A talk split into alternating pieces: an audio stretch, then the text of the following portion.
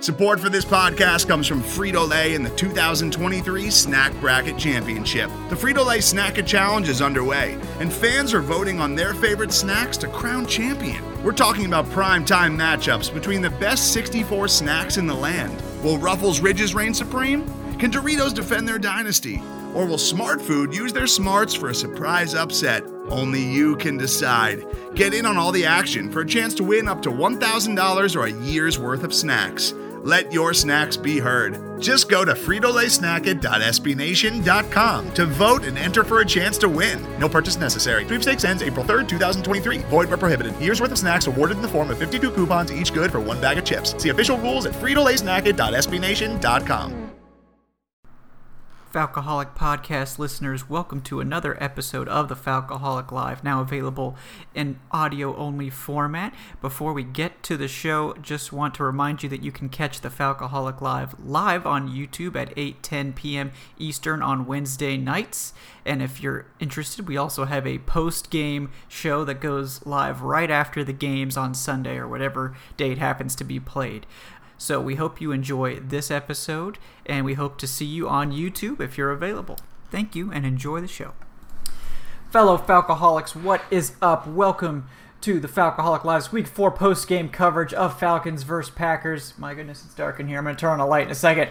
Uh, but other than that, welcome to the show. I am Kevin Knight, joined by my co host this evening, Adnan Ikic, to recap what was a thoroughly disappointing and entertaining game if you were a Falcons fan. I'm sure if you're a Packers fan, it was a very relaxed evening. Probably enjoyed some cocktails. Uh, you know, relaxed as your team just systematically and surgically dissected the Falcons' defense. And despite the score not looking all that bad, the game was never in doubt at any point. Uh, it was pretty much. I mean, that seemed to me honestly like the Packers were kind of toying with them, uh, with the Falcons at points during this game, uh, because that's how little pressure they were feeling. Uh, but Adnan, uh, how are you doing this evening? Other than the Falcons, how are you doing? I'm doing okay. Yeah. I mean, you know. Oh, who am I kidding? It was terrible. it was terrible. absolutely awful. oh my god, it was. I actually talked myself into thinking, you know what? We may do it. Like this is the perfect Falcons game where you know we surprise everyone on the national stage and you know what? Uh, I was still talking myself into it, and then I saw the first drive. You know, a couple runs up the middle on first and second down. Um, a, th- a quick three and out. Aaron Jones, literally wide open in the corner of the end zone, scoring the easiest touchdown he'll ever get in his entire life. Yeah. And then you know what? But the thing is, they they kind of suck you right back into it because then you know, you get a goal line stand, you know, and that was that was maybe one of the best moments of the night. That goal line stand on Jamaal Williams, and then you have a 20 play drive that goes 11 minutes, and you can only get a field goal out of it, which is unbelievable. Like I, I can't believe that we only got a field goal out of that, and it was just one of those games where you you had no hope that the defense would stop them at all. Like, not one time when Aaron Rodgers had the ball was I expecting our defense to stop them, but it you was only get a field goal at times, like that third and 14, which they converted where Tonyan was wide open for a touchdown. That fourth down and two coming out of a timeout where they had like three players wide open, which was also, I think, a Tonyan touchdown. That third down and 10 where unfortunately Kazee ended up getting hurt. It was offsetting penalties, mm-hmm.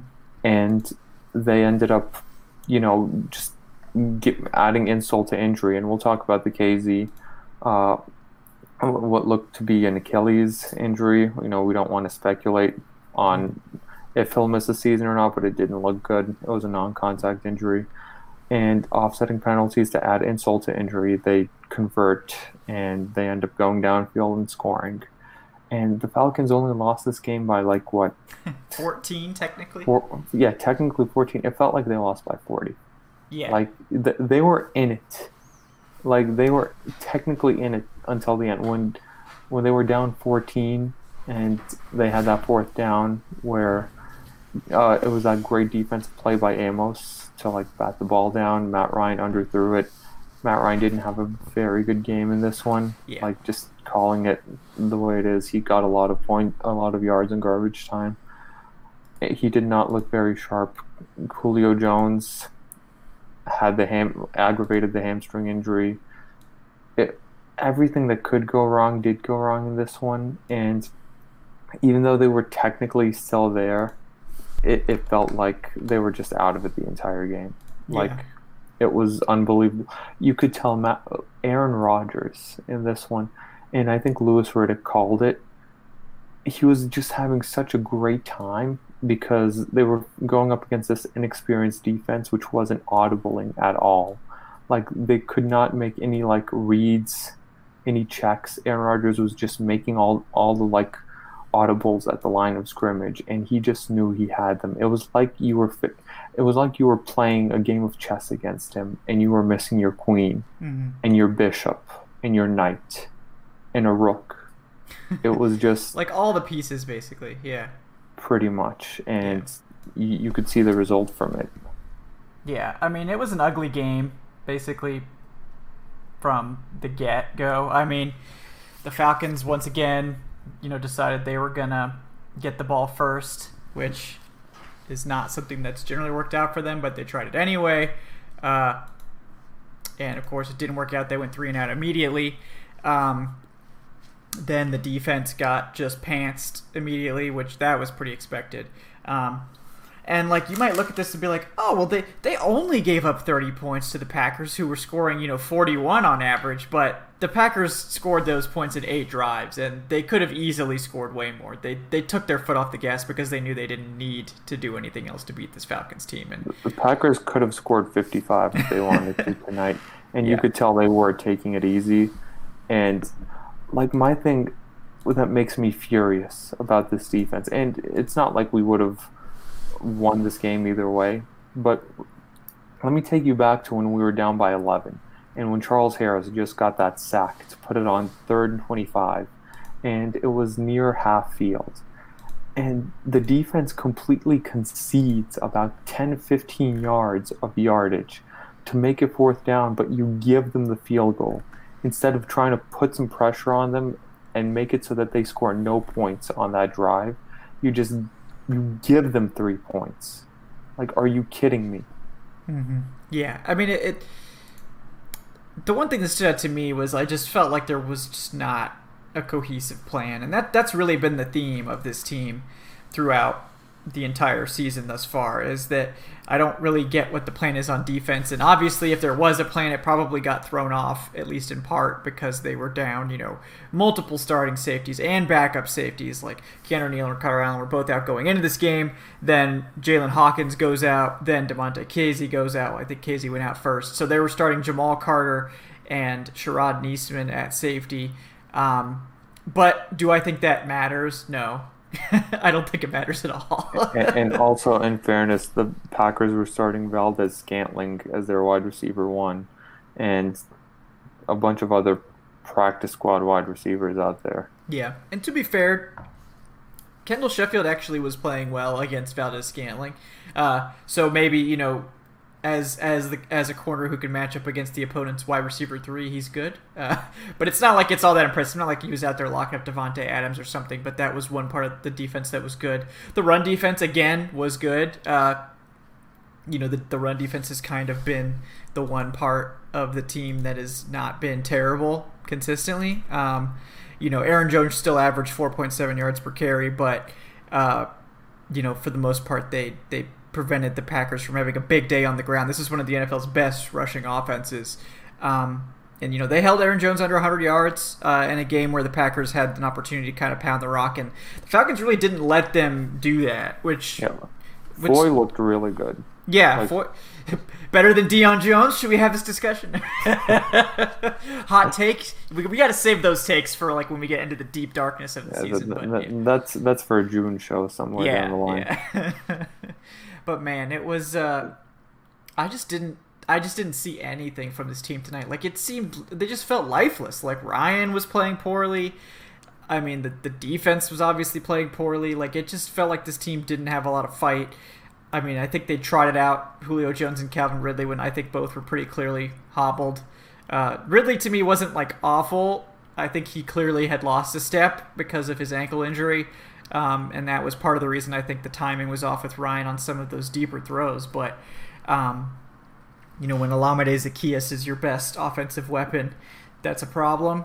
Um, the offensive line was good until third downs happened, and then they just promptly became terrible, and Matt Ryan got sacked a bunch of times on third down.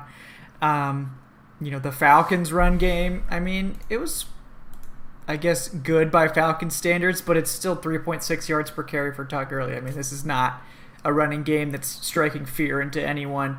Um, you know, it, yeah, it, I yeah. feel like the uh, rushing touchdowns and the second one looked really nice.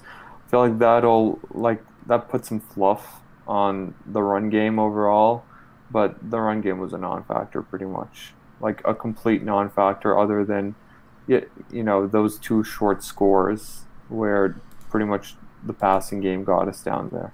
Yeah. Yeah, I mean it it just like and Todd Gurley, that's where he's good. Like he's good in those short yardage situations. He's still savvy. He's still strong. He has great balance. I mean, um, he's just slow. Um, but you know, in the red zone when there's not a lot of space to work with anyway, speed isn't necessarily the most important thing. Um, and he's still very, very good in those situations. So like if the team was, you know, utilizing all their backs properly, we'd probably see, you know, Gurley getting all these opportunities and doing a good job and we'd be happy. But uh, you know, they're using these opportunities to run on second and 10 a lot, uh, which obviously I have a problem with. I assume you both have a problem with it too. On that note, welcome Evan uh, Birchfield. He's at Evan Birchfield on Twitter. Evan, uh, we were getting into this game a little bit, but uh, let's let's get your, your take on it here. Uh, a thoroughly mediocre performance, we think. Uh, mediocre, maybe being generous, in fact. So, yeah, um, it was whatever. Um, you know, it's kind of like everybody at the Falcoholic picked against the Falcons. Um, so nobody was really. I mean, we were optimistic, obviously, hoping as fans they would somehow win or whatever. But it pretty much went according to script. Um, the Packers had no real receivers, so they seemed like their best receivers were obviously um, Robert Tonyan and basically their running backs. Um, Todd Gurley, I thought, did well. Um, I'm just trying to think of some optimism here. It was weird to see Calvin Ridley um, get no receptions after having Right. 21 receptions in uh, the first three games. You know, I kind of feel bad for him because it's like through the first three games, he was on that stage of, oh, is he a wide receiver number one and stuff. Obviously, he's dealing with like an ankle injury and stuff and was questionable for the game. But um, he's on the main stage and, you know, it, it's not really his fault. I mean, it was a collective team issue, I think. And I, obviously, not having Julio Jones there for a while didn't help him. But yeah, only five uh, targets, zero receptions, just dropped the goose egg on Monday Night Football. Um, yeah, I don't know. It's uh, it's it was it wasn't um, unexpected or anything, so it's kind of hard to be upset over. right. It's just like we had to stay up till midnight to watch it. yeah, that's the most disappointing thing of this whole factor. Like you know, like we're all tired. Like we're we're tired of watching this product on the field. Like hmm I mean, you know, we we've all pointed out. I pointed out in the tweet about the show. You know, the Falcons haven't been 0 4 since this millennium started. Um, it's been a long time. You know, 0 4 is an embarrassing mark for any team. This is not something that you should take lightly. Like, this is this is a playoff death sentence, almost certainly. I mean, I guess you're you're talking about a few cases out of thousands. Like, you're you're you're, you're not realistically having any hope of making the postseason at this point. Um, and after four weeks already having that reality set in for Falcons fans, I mean it's unacceptable. It's it's a joke. Like you have a franchise quarterback, you have arguably you know the best wide receiver in the NFL. You have great weapons around Matt Ryan, um, and you have a 16 million a year defensive end and Dante Fowler who's getting outplayed by Charles Harris, who was literally cast out from the Dolphins for a conditional seventh round pick, and this man is getting outplayed by Charles Harris. Uh, Uh, here, here's a stat for you. Uh, the Atlanta Falcons, you know how important it is to start the season strong. The Atlanta Falcons over the past three seasons, in the first quarter of the season, are two and ten. Yep. Yep, yep, yep. I mean that that's uh That sounds about right. I mean, Dan Quinn has been just god awful uh, in the beginning of the season, at least over the past three years. Um, and it's like I, I don't know like I we we beat this horse to death, and if you guys are tuning in to the show for the first time, you know you probably want us to say this, but we're all obviously in support of moving on from Dan Quinn. Like this, the ship has sailed. The ship sailed last year. He should have been gone at the bye last year. No questions asked. Like you don't start one and seven with this roster and get to stick around. When you decide you're taking over the defense and you fire all your coordinators because you're scapegoating them for the problems that are yours, um, and we I mean basically I, I think we know the truth is that Arthur Blank didn't want to fire Dan Quinn. He just didn't want to. Um, I'm not sure, you know, I don't know what would have happened if Dan Quinn had a terrible second half to the season. I think that would have put Blank in a very uncomfortable position because honestly I, I'm not sure any amount of bad would have actually ended up I mean if the Falcons went like 1 in 16 or something or you know 1 in 1 in 15 some some crap like that maybe but like people were like, "Oh, well, the the 49ers game it saved Dan Quinn's job." Like, I don't think so. I think Blank was basically willing to bring Quinn back no matter what, and he needed an excuse yes, to do it. That was you know convenient, um, but the writing has been on the wall for Quinn for a long time. He, he's he's a streaky coach at best. He doesn't make adjustments well, and I mean I, we talked about this. Like, if he can't give you a good defense and he's a defensive coach. And when he becomes the defensive coordinator, the defense is so goddamn bad that he has to remove himself from the job and appoint someone else because it's such an embarrassment. What does he Hmm. bring you? What does he bring you other than slogans and a culture that has resulted now in another terrible start to the season? Like the culture is bullshit. Like the culture was never a thing. Yeah, it's great. You can have a brotherhood real easy when you're crushing the league with the league's best offense that had ever been seen at the time, and everything's going great. But the culture turned to shit the second anything went wrong, which means that the culture actually was a big fraud from the beginning. So hey, he's pissed off though. he's pissed off. He's been pissed off since 2018. So so have I. Yeah. Um. So let's let's ha- let's have a little um exercise right now. Dan Quinn has been at the helm for let's say six. He, this is his sixth season. Um, Mike Smith was around for six seasons. So take away that one miraculous Super Bowl run where that wasn't even Dan Quinn. That was clearly all all Kyle Shanahan. Like Kyle Shanahan was clearly the mastermind behind that season. What what difference is there between Mike Smith and Dan Quinn? What's the difference? Super Bowl. Mike Smith was Super better. Bowl loss. Mike Smith was Yeah. better. Yeah. Yeah, it's like you, you you had the only difference between Smith and Quinn is that Mike Smith didn't have the next great head coach as his offensive coordinator carrying his team to a Super Bowl. Yeah. Like Smith Well- had Mike Mularkey and Dirk Koetter as his OCs. That that's the main difference between them. Mm-hmm. Playing devil's advocate here, what is the? I mean, obviously, like there, you're going to have a hard time finding anybody who agrees with it. But what is the argument for keeping Dan Quinn at this point? Well, Uh, if you Because want it seems like money, everyone gets it that he should be yeah. gone, but like Yeah, I mean, like the Yeah. argument would be that there's no chance of turning the season around, so you might as well just let him play it out. Like you still go through them, like you still basically oh, you- wait, you mean for this season or moving Yeah. forward?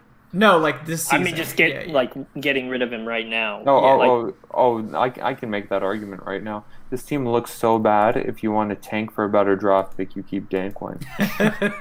so that's the obvious choice. Yeah, that's the galaxy brain take. But yeah, no, I mean, speaking from like an Arthur Blank standpoint, Arthur Blank loves Dan Quinn as a person. Um, I think he would. but that's rather- like the only reason. he Yes, should that's have literally the only reason he hasn't been fired already. Like if Ar- if Arthur Blank hated Quinn's guts, like uh, apparently the Texans owners hated Bill O'Brien. Shout out to those guys for doing the right thing. Finally, Jesus, it only took you to you know you you let Bill O'Brien run your fan- franchise player out of the building and trade him for peanuts. But you know, I guess eventually that's better than than nothing. Um, I guess we can't really talk because we have Dan Quinn as our head coach. But um, like the, the argument would be that there's no chance of turning around the season. Like firing Dan Quinn isn't going to magically make the team good. So out of respect for Quinn, Arthur Blank lets him finish out the season. But it's basically just a quiet secret, like like a very loud secret that uh, Dan Quinn is is fired. Like he's not going to be coming back. Um, and the team basically operates with that assumption. Like we'll probably see them start trading players. We'll probably see them basically doing their homework on GM and, and head coach candidates over the course and, of the season. And, and the thing is, what I'm afraid of is the same situation as last year, where they outright refused to trade Devonta Freeman just because they wanted to save their jobs. And uh, like I said before the season, I don't blame them. You know, you were back to that wall. You have to like you know, save your job, but Arthur Blank can't let that happen again. He can't put if if you're planning on moving on from them and you know you are most likely, you can't let them control all player personnel decisions for the rest mm-hmm. of the mm-hmm. season. Yeah. Yeah, I mean, I think you you have a point there. Um, like, and they have Rich McKay ready to go to take over the GM duties yeah, temporarily. I, am down yeah. to make Rich McKay the interim GM for the rest yeah. of the year because Rich McKay isn't going anywhere he's he's does a good job as and he's involved with NFL stuff too. Yeah, yeah. What, he's on like the rules committee, the competition committee. Yeah, like yeah. Richard McKay, he, he's done a good job uh, with the back end stuff. Like, mm. He's not going to be the long term GM, but you can he can be the GM throughout the rest of this season. Yeah, to see it out. Yeah, and they'll probably hold on to the scouting staff for this cycle just because it's kind of too late to like create a whole new scouting staff for this coming draft. Um, but they'll, you know, the new GM will come in and be able to obviously put their imprint on everything. But that's one thing that I think a lot of fans don't really get is that like the scouting is happening now. Like you can't get a new scouting staff in March and have them prepared for the draft in like two weeks. Like it's just not gonna, it's not gonna work. So the scouting staff's probably in place.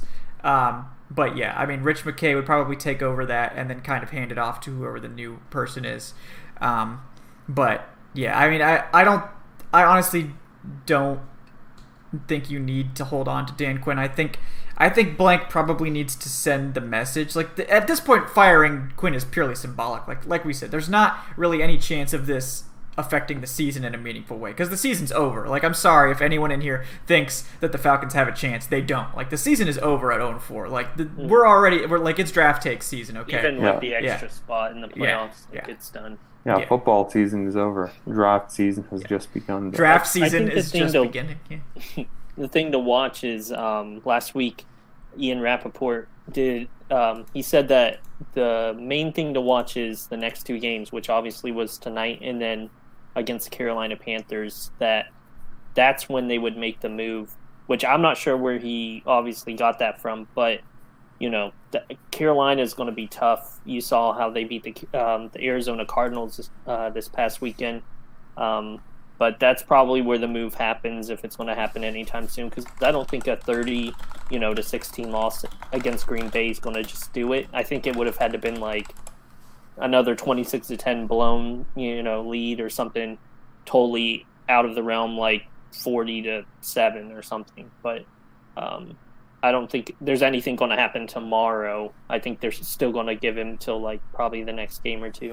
Probably, yeah. I mean, there's something to be said about the short week too. Like, you know, firing him now, like maybe doesn't make a lot of sense from like a game planning perspective because they have to just immediately start prepping for you know a Sunday game. It's a short week. Um, but yeah, I mean, if he loses to the Panthers and he's not fired after that game, I I, I would be pretty surprised at that point. Um, just like 0 and 5. Like I don't even know when the last time they went 0 and 5 was. The, the Panthers look pretty good. Mm-hmm. Yeah, they're well, probably they going to lose to the, the Cardinals. Good. Yeah, they're probably going and, to lose. And the, the thing is, the schedule's not getting easier. Like when you look at the rest of the schedule, and I don't know if you guys have done that since a loss, but I'm trying to think of like realistically where the, their next win could come against. And you know they have Carolina obviously twice, but like at Minnesota, Minnesota looked really good against Houston especially if they just run the ball the entire time. Um, Denver's probably like, you know, the realistic chance of a W. Um, because all of a sudden, like the Chargers in Week 14, that's going to be, you know, Herbert looked great. Yeah. Still got to play the Saints twice, the Bucs twice, the Chiefs. Oh, the Chiefs. yeah. Oh. I mean that that stretch that from mm. after the bye week at Saints playing uh, the Raiders then the Saints again, then the Chargers, then Tampa, then the Chiefs, then Tampa again. Like that's yeah, you know, that's where you get buried. Get yeah. Oh yeah. my God! If Dan Quinn is still the coach when we play Patrick Mahomes, I'll be surprised to say the least if he's still the head coach at that point. But um, yeah, They probably win it just because they'd end up benching Mahomes because it's so close to the Right, playoffs. yeah, they'll be like, "Oh, yeah, we don't need this." or something. Yeah, yeah, we don't need this one. God, e- even in the game where the Chiefs were like off tonight, they still won by 16. Yeah, yeah. must be nice. Well, it's fun. like I bet the Chiefs I mean, because will we're like. giving up. Yeah, go ahead, go ahead. Oh, oh no, I was just gonna say we're giving up thirty plus a game. Like I can only imagine what an offense like the Chiefs. You know, nothing against the Packers, but they were missing obviously people. Yeah. Um, and Dallas put up forty. Seattle, you know, two of the better offenses in the NFL right now. Seattle put up close to forty. Dallas put up exactly forty. So the Chiefs would be certainly interesting. Uh, the Chiefs are fully healthy. The Chiefs are a better offense than all of those. hmm Like they're on That's a what I mean. Like they probably put up fifty if they really Yeah, wanted. to. they're on a completely different level. Like you saw it uh, with that Ravens game. The Ravens may legitimately be the second best team in the NFL, and the Chiefs just owned Mhm. them last Monday. Yeah. Yeah. I mean, it, it was like, it's, yeah, I mean, like, we, I don't really know what else to say about this game. Like, I don't really have any other game related takes. It's more like talking about the future of the team, which I think people are probably more interested in anyway. Like, I mean, the game was really bad, but it was what we, it was what I expected, like, the, the team to basically look lifeless. Like, they're just going through the motions. Like, Dan Quinn was a dead man walking probably going into this game. Um, I don't think the players have a lot of confidence in him to, to, to fix anything. You know, Matt Ryan, like he's just out there now playing for an 0-4 team. Like there's there's just no excuse for being 0-4 with a franchise quarterback like Matt Ryan at the helm. Like it, you have to be really really stupid and really bad to allow that to happen. Um, like even when this team was bad, like in some years in two in the 2000s, even in the Bobby Petrino year, they didn't go 0 4. Like Keenan was telling us about it, they, they, they stole that game from someone in Week Four uh, to to get to one and three, and you know the Dan Quinn Falcons, you know, managed to be worse than the Bobby Petrino Falcons in that facet. So, um, it just I, I don't really know what redeeming quality like I don't know why you would keep Dan Quinn around. I, I feel like if you keep him past next like past next week because I think we've recognized that with a short week here because of the Monday night game, it might make you know business sense and and strategic sense to just keep him for one more week and then let him go regardless next week. But um, yeah, I, I don't like what the message is if you don't fire him soon. Um, because then you're like, oh, well, it's fine. Like, if you're the Falcons head coach, you can just be really, really bad, but we'll let you finish out the season because we're a classy organization. And, And, and, and the thing is, it's frustrating because you obviously should have fired him last season, yeah, and because you didn't, this is a lost year. Like Mhm. this is a fully a lost season because you didn't fire him and Thomas Dimitroff last season, and it's hard to even feel bad for the players because the players were the are the reason one of the main reasons why Dan Quinn is still here. Julio Jones went to bat for him, uh, famously. Like all of the players stepped up and told Arthur Blank how much they love Dan Quinn. Well, there you go. Like uh, here, uh, I'm sure you you love going 0 4 too. Then I mean, yeah, I like that's the thing though. If if you have to like depend on the players like going to bat for you to save your job, you probably should be fired. Like we like we've got players coming out in press conferences now, two weeks in a row, being like, "Oh, it's not Dan Quinn's fault; it's our fault." Like, no, it's not. Like, come on. Like, you don't have to lie to to the, to the fans to try to protect Dan Quinn. Like, I'm sorry. Like, it's really Dan Quinn's fault, and it's obvious to the entire world that it's Dan Quinn's fault. Like, and like Julio and these guys are like just true consummate professionals. They will like never throw him under the bus, but like the fact that they have to go to bat for their coach after an 0-4 start, and they they're the ones that have to do this, and Arthur Blank is forcing them to do this by not firing Dan Quinn is, is part of, of the embarrassment of this whole situation. Like you, you can't you can't abide this. Uh, like you're gonna go, you're gonna have an empty stadium this weekend. I guarantee it. No one's going to watch this disastrous team play. Like no one's paying money to see this joke of a team.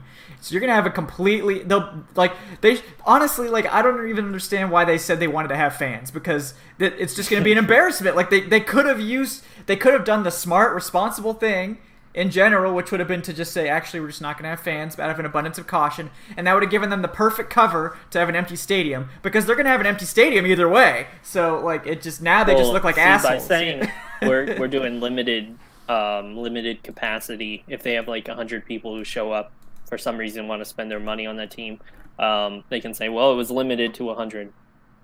Yeah. Instead of Oh yeah, oh yeah, no, uh, it was how many people were there? Yeah, that's how many tickets we gave out. Yeah, we got 100 percent attendance. Two hundred and forty-five. Yeah, that's the Yeah. number we came up with. So who, who's risking COVID to go watch this team? It ain't me, it ain't gonna be me because they wouldn't credential us anyway. But you know, But if they did. but if they did, I still wouldn't go. Just to just to you know, or if I did go, I'd probably go and say something like really mean, you know, in the press conference, and then definitely wouldn't get invited back. But like, Uh, that, hey, that would ruin it for all of us. yeah, Excuse me. I'm Kevin Knight with the Falcoholic. Yes. Um, uh, why wha- are you still here? Yeah, can can you uh, explain to us why you're still the coach of the Atlanta Falcons? Like, what exactly do you do here?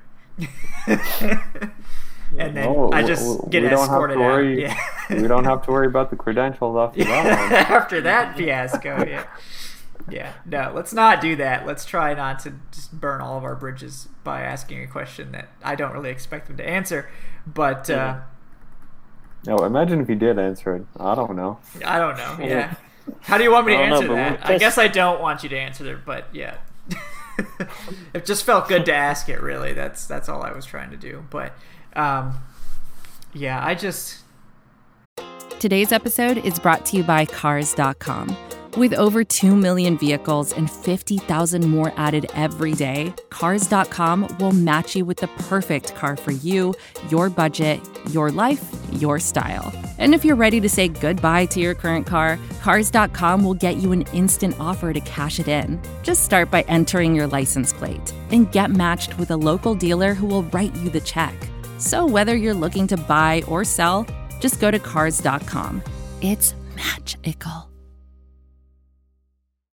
It's it's really demoralizing for us who have to Mm. like now find content. like my my content has been Fire for like the past three weeks, so like I'm running out of like creative ways to frame that that argument um, because they've been so damn bad. Like there's not even any back and forth. It's not like okay, we've got a couple days of Fire Quinn, and now it's like oh, but there's still this hope. It's like no, they're eliminated. So now I, you're gonna make me start scouting players now, so that I have draft takes ready to go because you guys just expect draft takes.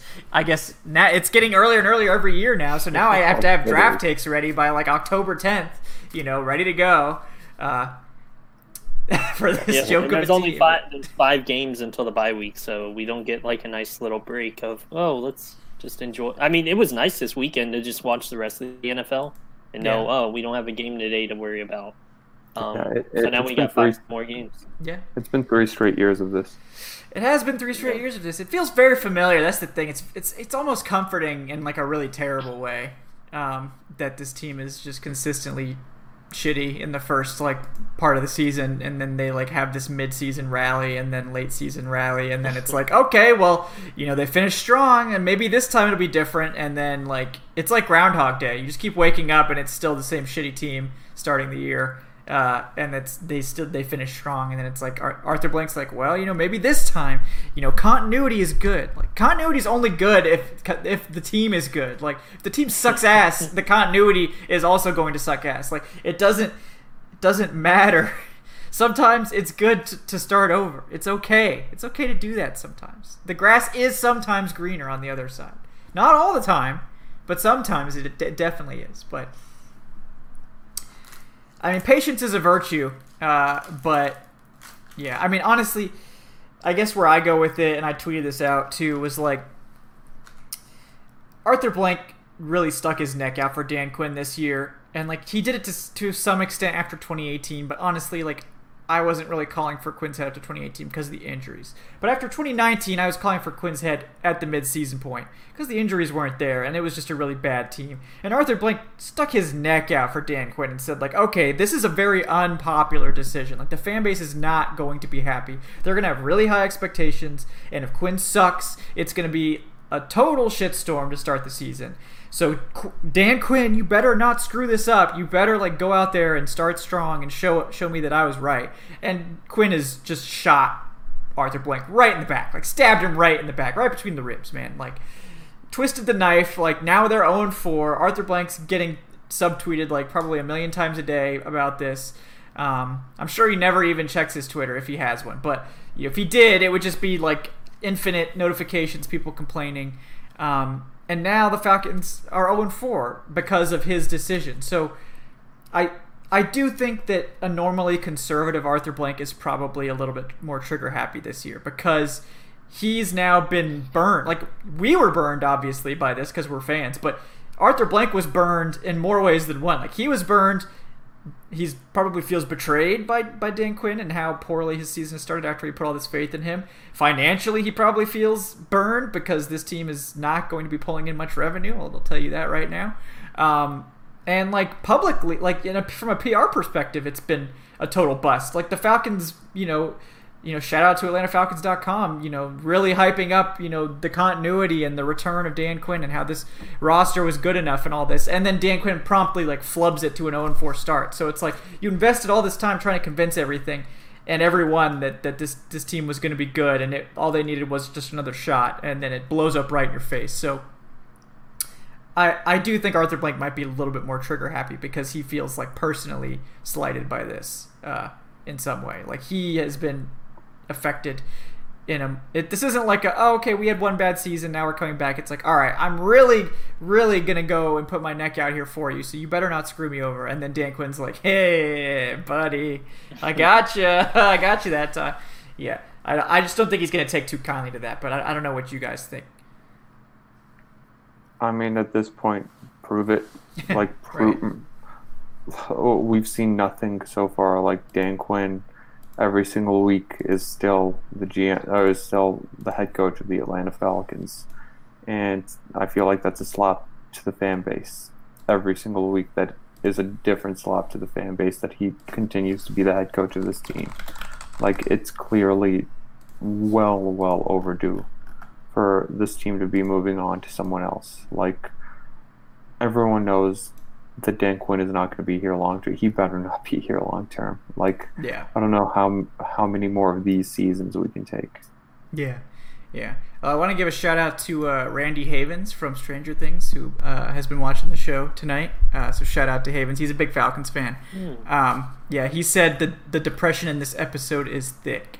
And I agree. it is very thick. We're very tired. We're very tired of having to, to do this, but we do it for you guys because we love you guys. shout out to Randy Haven, Stranger Things. Great character, uh, great actor, and uh, apparently a great Falcons fan too because he likes the show. So that's instant instant likes from us.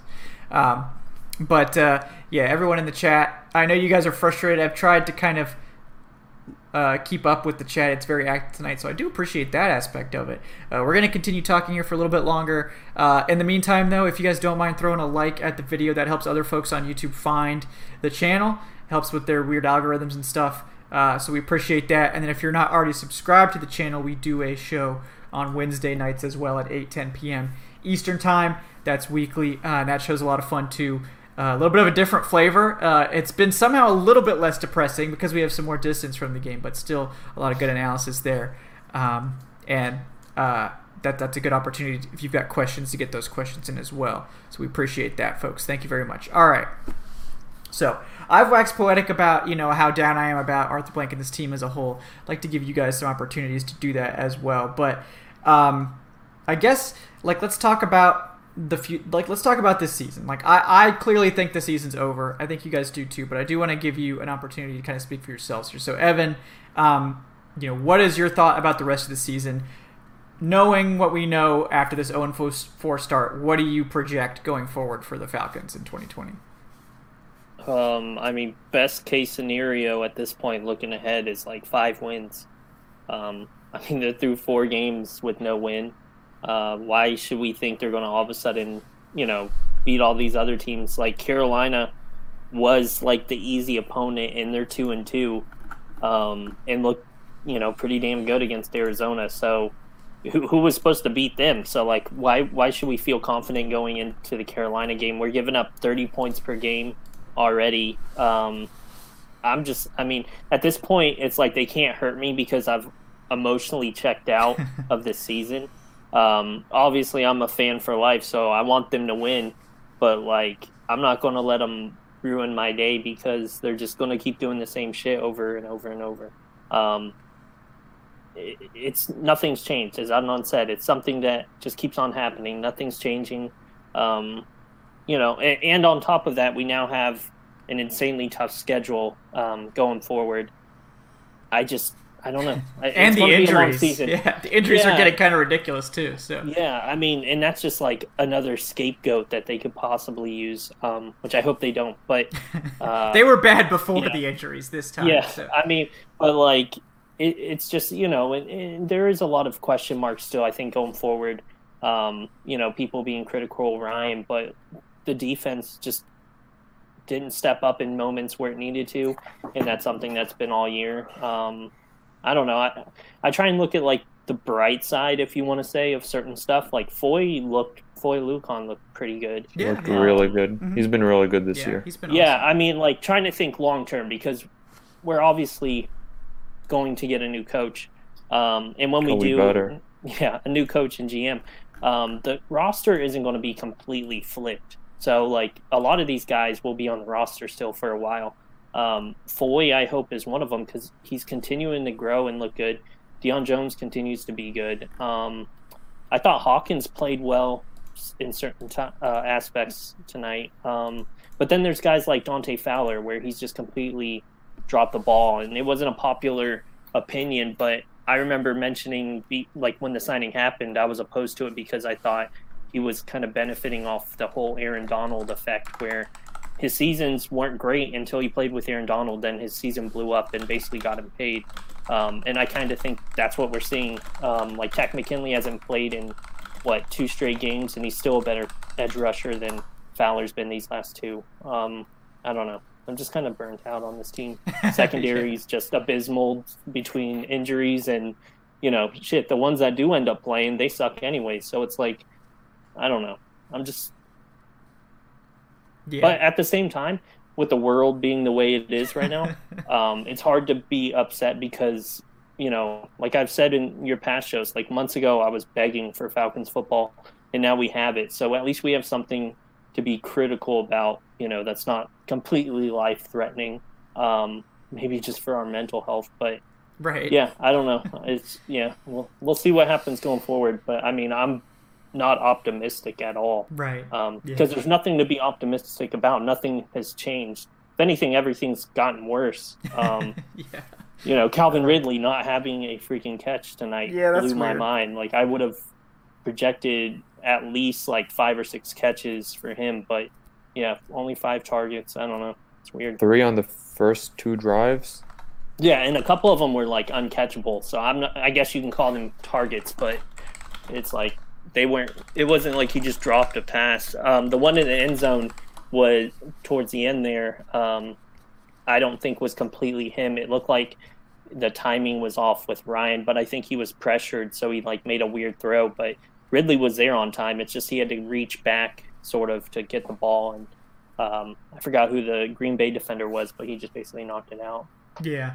Yeah. It's a difficult Oh. spot. Yeah. Go go ahead. and, on, and yeah. I feel like it maybe it's a conversation that isn't fun to have and isn't com- comfortable to have, but is Julio starting to really break down at this point? Like, is this the beginning of the end for him? Because we've seen him constantly come back, you know, play through all those injuries, maybe misses one game a year. Mm-hmm. But like this hamstring injury is really like this is the second time he's aggravated it in as many games. And Yeah. he'll be out at least two or three more games. Probably. So yeah. uh, he's he's on the wrong side of 30 as well. So I mean, I, I hope I'm wrong, but you know, it- Julio like I hope it's not the beginning of the end, but it, it, it's a conversation definitely worth having. Yeah, I mean, I'm not overly concerned about Julio at this point. I feel like if this team was good and they were in contention, this is the type of game that Julio would have tried to gut out. Like, he would have tried to play. But, like, if I'm Julio, I'm not freaking going back in there with a hurt hamstring. Like, I'm not playing the second half of that game. That, that was it was an embarrassment. Like, I'm not risking my body to go out there and try to save Dan Quinn's job. Like, I mean, uh, like I, I personally like Julio will never say anything publicly, but the death stare he gave Ben Kotwica in week two after that flubbed onside kick, like I, I personally think he's he's had enough of this coaching staff, and um, if I was him, I would have sat out of that second half as well. Like this this team is not worth risking your health for. Uh, like you're 0 you're 0 3 going into this game, which already meant it was a, a, very long shot to make the playoffs. You're getting blown out in the first half by the Packers. Uh, the defense has done not a damn thing. Uh, it's been a total disaster. Like, it, so to me, I think that's like if this was a normal situation, like the Falcons were competitive. I, I think we would have seen Julio come out after halftime. Um, yeah, but, but, like I said, I yeah. Julio may be over this coaching staff, but I I don't feel bad for him just because he was one of the loudest voices to keep Dan Quinn last season. He was definitely the most high profile one publicly, calling for uh, Quinn's safety and uh, for Quinn's job security. So I, I don't I don't feel bad for him that he's going through this losing season. Yeah, yeah. I mean, it, it, it's it's rough. Like you have to feel like I, this is what like, and honestly, like players don't pick their own coaches for a reason, because players, to be honest, it's not necessarily their strong suit to pick their own coaches. Like it, it brings in a whole lot of things into question. Like players probably like the guy that's been there. Like I'm sure Julio and a lot of people have great relationship with Dan Quinn Julio's been paid repeatedly by this team, so he'll say whatever he probably wants to because he's, you know, probably has a high opinion of a lot of people on this coaching staff. But when you're too close to things, and we've seen this with Arthur Blank too with this relationship, you're too personally close, you can't make a, an impartial decision, like a, a, a decision that you probably need to take a step back from and make. It's hard to make. Um, so for the players that work with Dan Quinn every single day, like it's not fair to ask them to you know rally to to to, to want to to call out their coach and like want to fire him. Like maybe they privately want to do it, but like I just don't expect the players to do that. Um, now at the same time, Julio doesn't have to like go out there and defend him so publicly like what you're saying, Adnan. But um, yeah, it's just a rough situation. Like I, I I really don't appreciate them making the players go out and make those kinds of statements in the first place. I think that's not fair to the players. Um, but plus, yeah. if you fire Dan Quinn, Dirk's probably still going to be there, so it's not going to just make it better. Well, yeah, I mean, nothing's going to be better if you fire like it'll make me feel better. Uh, yeah, but I mean, that's at this point, that's all we're all just asking for. Yeah, some I sort of optimism, I guess. Yeah, but. just any any sort of change would be nice. But uh, Adnan, do you have what, what's your season long projection at this point after watching this just total disaster of a first quarter? Does it make me a bad fan to hope that we go three and thirteen or four and twelve? Lock up that first pick. Yeah, to hope that we like don't ruin our draft status for this third year in a row because of some meaningless wins down the stretch. Because, I mean, what what what, what did winning the three games in a row in 2018 and four games in a row in 2019 get us. It got us Dan Quinn again. Yeah. It got us Dan Quinn again. It got us more job security for Dimitroff. It got us another year of Dirk Koetter, and it got us uh, worse draft status, like a worse draft pick two years in a row. So yeah. uh, I'm over it. Like at, at this point, if if you're in, go all in. At this point, I'm not saying go winless. Uh, Right. I'm never going to root no, for, no, for us. Yeah. I'm never going to root for the Saints to beat us. You know, I feel like if we go two and fourteen and beat the Saints twice this year, it'll be a successful season. But definitely, like I, I it, it would be a, a, complete disaster if this team ended up seven and nine again, or six and ten, or something mm-hmm. like that. Yeah, yeah. I mean, yeah. I, I, I don't think they're going to be good enough to go like seven and nine. Now they could still go like six and ten or five and eleven maybe, um, but yeah, I, I really don't see seven and nine. But I said that last year too, and they pulled that off by winning that San Francisco 49ers game, which cost them eight slots of draft selection. Um, so I guess anything is possible. Feel good for a second. I mean, I guess it was fun at the time, but yeah, I was no, definitely you, conflicted about that game. No, even at the time, it wasn't very fun because it almost gave the Saints home field advantage too. We almost yeah. messed around and got them to a Super Bowl possibly. Yeah, yeah, that that's not you know a great situation either. So you got to be careful with those. But um, yeah, I just yeah, for me it's the same thing. Like I'm thinking probably like five and eleven is probably how this team finishes.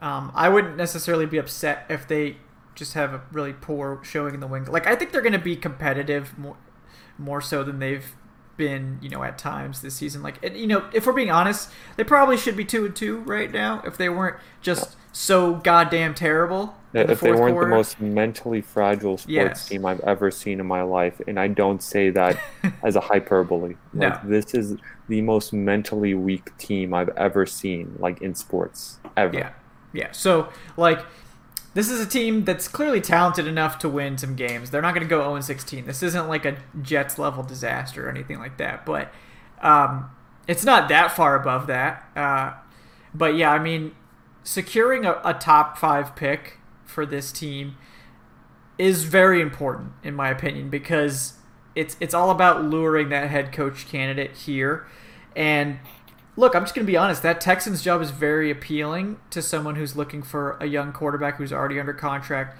for a team that has some pieces in place and probably is going to get a similar situation as bill o'brien where a coach is going to be able to come in and if they want to they can be like the dictator of the team the Texans have shown they're comfortable with that arrangement. Maybe they're maybe it's different now after the disaster that was Bill O'Brien, but you know, an arrangement where a head coach gets total control, and that sort of thing, has Deshaun Watson.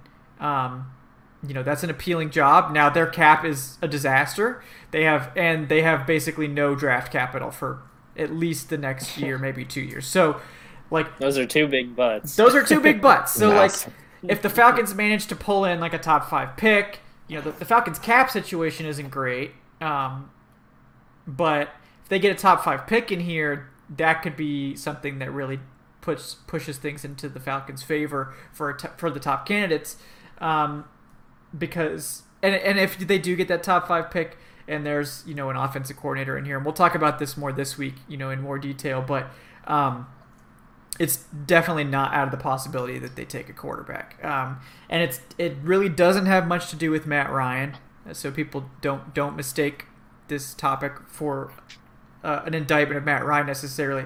It has more to do with the fact that if you want to lure in a top offensive head coach, which is what you should be doing in this situation, you have to be willing to give them that option. If you say you can't draft a quarterback, you're going to limit your options a lot. Um, and that doesn't necessarily mean that like Eric Bieniemy is going to want to come in here and draft a quarterback. He might say like, "Well, we have the fifth pick. If it gets to the fifth pick and like Justin Fields is there, then I want to take Justin Fields." Okay, that doesn't mean that the Falcons are going to be willing to like trade everything for Justin Fields or do a whole bunch of stuff. But like, you need to be able to at least say, "Okay, you can take a quarterback if you want." Um, but Plus, it could be a couple years down the line. It doesn't mean it has Yeah. to be in this draft, even though there's a lot of good ones. yeah, Because he's going to be in a situation, whoever the off, you know offensive minded walks in, who has oh you have it's not like oh you have Brian Hoyer or something like you have Matt Ryan who can carry you for a couple more years, you know, or longer, depending on what you think. But um, you know, you're walking into a situation where you still have a good quarterback um, who can, you know, next year you like that quarterback group better or whatever, you know, Right. It's up to that offensive uh, head coach. But Yeah. Yeah, and it's like also like in theory you shouldn't be getting another top 5 pick, so this is why my this is, you know, why they might oh, th- I mean, yeah, hopefully. in theory, you know, you hire a new head coach with the with the, you know, thought that you won't be getting another top 5 pick. So that could be another reason that, you know, the emphasis is put on, well, if we want a quarterback, this is the time to get him because we're not picking in the top 5 ever again. you Yeah, know? that can set you up for 15 years. Yeah. Like you, you can't. I love Matt Ryan too. I Yeah. love everything he's done. You can't sacrifice if, let's say, Justin Fields is there. Yeah. Can't sacrifice a decade plus for you know two or three years of not hurting Matt Ryan's feelings. And you know, again, no slight against Matt Ryan. He's greatest quarterback in franchise history, without a, a shadow of a doubt Yeah. Yeah. the, the most successful player in franchise history, the most important player in franchise history. But you saw it if if the Indianapolis Colts could part with Peyton Manning of all players Mhm. when Andrew Luck was on the board, then you you absolutely do that. And you know, it's not to say that Matt Ryan Matt Ryan's not going anywhere next year or the year after. Right. Like, Yeah. you, you look at the cap, it, it's not happening, but you absolutely could uh, bring in a backup someone like Justin Fields to learn behind Matt Ryan for a couple years. Um, I don't think we'll we'll get Trevor Lawrence. The Jets Not are unless just they have so the first bad. overall pick. Yeah, Yeah, the But- Jets are just so bad. But um, yeah, you you saw same thing happen with the Packers this year. They took Jordan Love Yeah, uh, it to sit behind Aaron Rodgers, and Aaron Rodgers wasn't happy about that. But you know, Aaron Rodgers is in his prime, and let's be honest, Aaron Rodgers looks a lot better than Matt Ryan does right now at this Hmm. at this stage in their careers. And the other thing is, it's a motivator too, where Aaron Rodgers is giving them a reason not to get rid of him. Like he's playing his, you know, you see what he's done just in these first couple games. Like he's playing great. People forget Jordan Love's even on the team. Um, so I mean, there's no quarterback controversy there as long as Aaron Rodgers stays at this kind of level he's playing at, where he's one of the better quarterbacks in the league still. yeah, yeah. And uh, let's see, who was it? Uh, Dave Dave Choate over at the Falcoholic gave us a, a handy stat here. Uh, in the history of the NFL, at least since the AFL NFL merger in 1966, only one team has ever overcome an 0 4 start to make the playoffs, and that was the 1992 Chargers, who went 11 and 1 in the final 12 to make the postseason. So, unless the Falcons are going to be the second team to ever do something, and they've been a team that has, you know, this year they've set some NFL records, folks. So this could be, you know, another record they're chasing. Maybe this could be a good record, but uh, in all reality, like they're not making the playoffs. Like, And it would be not. slightly easier too because of Yes. the extra Yeah. wild card spot. Right. Um, but like the NFC is not a weak conference, so like you know maybe there's maybe there's there'll be a season where like an eight and eight team can sneak into that seventh seed because the, the conference is having a down year and there's just a lot of like top heavy teams and some bad teams mixed in as well. Like a couple of thirteen and three teams and then a bunch of like nine and seven, eight and eight teams, but um, they're not making it, so we can we can dispense with that. But um, it's just a rough time to be a Falcons fan, I feel for you guys too uh, to have to deal with this. Um, but we're gonna get through it. We're gonna talk about it. Uh, I'm gonna have some draft takes on deck here pretty soon, um, and you know we'll we'll we'll start talking about you know head coaching candidates. We'll do some work on that. GM candidates. Um, you know we'll hope that the team can at least look entertaining for us for the rest of the season. That would be nice. Um, and then you know we'll we'll be on. We're officially on Dan Quinn watch. Like I I think with the Texans firing Bill O'Brien, you know now we've seen that maybe the seal is broken on firing head coaches this year. Um, I would argue that Dan Quinn has had a worse start than Bill O'Brien because of those two historic blown leads back to back. But I digress. Uh, Dan Quinn so far hasn't traded away a franchise icon for peanuts, so I guess Bill O'Brien had that on him. But um, it's a rough season, and we, we understand that, and we're going to be here to, to get through it with you guys. Um, before we get out of here, though, it is late. We appreciate all like 420 of you guys that, that tuned in tonight. Uh, really for the late version of the show. That's that's incredible. We appreciate you guys sticking it out. Before we do, though, want to give the co-hosts a chance to to speak their piece before we. I guess it's just two days until Wednesday, so we probably you know we could probably make it. But uh, as is tradition, I'll go to uh, Evan Birchfield here first. He's at Evan Birchfield on Twitter. Evan, any final thoughts tonight? Anything else you want to plug? Um, just check out all our stuff. If you know anybody in the chat's new to the Falcoholic, um, there's a lot of talented writers on our site. Even when we when the team's awful, they're still pumping out good content. Um, on Fridays, I have my fantasy articles that come out, and if you read it, you knew to start Robert Tonyan, who was owned in The like clutch play. I don't know, ten percent of leagues, yeah, and had three touchdowns tonight. Um, but you know, I'm not always right, but when I'm right, I like to talk about it. So Yeah, um, yeah. um, yeah, just you know, follow me on Twitter at Evan Birchfield, and uh, you know, regardless, at least you know. Well, I know there was some like non-Falcons fans in the watching, but um, to the Falcons fans who are watching and stuff, you know, you're not alone. Everybody in the chat and us three share your pain, and um, win or lose, we're going to be here week in and week out. So yeah, thanks Yep. for watching. Yeah, absolutely. Uh, also with us tonight, Adnan Ikic at Say Which Way. Adnan, any closing thoughts for tonight? Anything you want to plug? Um, I also have a fantasy article I write weekly, Falcons Fantasy Sudden Dud, highlighting uh, team's uh, best fantasy play of the past week and the you know worst one, and you know that's about it. I write up a column every week saying what if the Falcons win or lose, which I made a joke that I'm contractually obligated to um, write a scenario where the Falcons win because they just never do it anymore. So you know that that's kind of fun sometimes. And I also want to say that Dan Quinn is the Adam Gase of defensive head coaches. So that's what I'm closing with.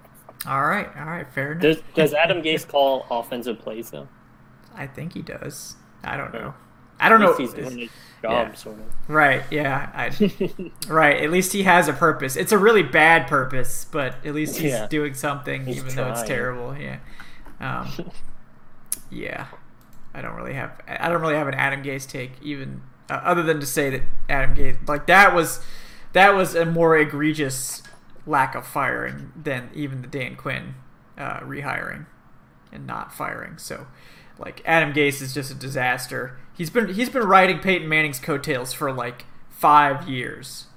He's done literally nothing and just profited off of that two year stretch with Peyton Manning for man. I wish I just need to be in the building with Peyton Manning and then I feel like my career prospects will just infinitely improve just from being you know, I get the aura the aura rubs off Remember, on me. remember, the Jets played against him twice a year and was like, you know what, we need this guy. you know what?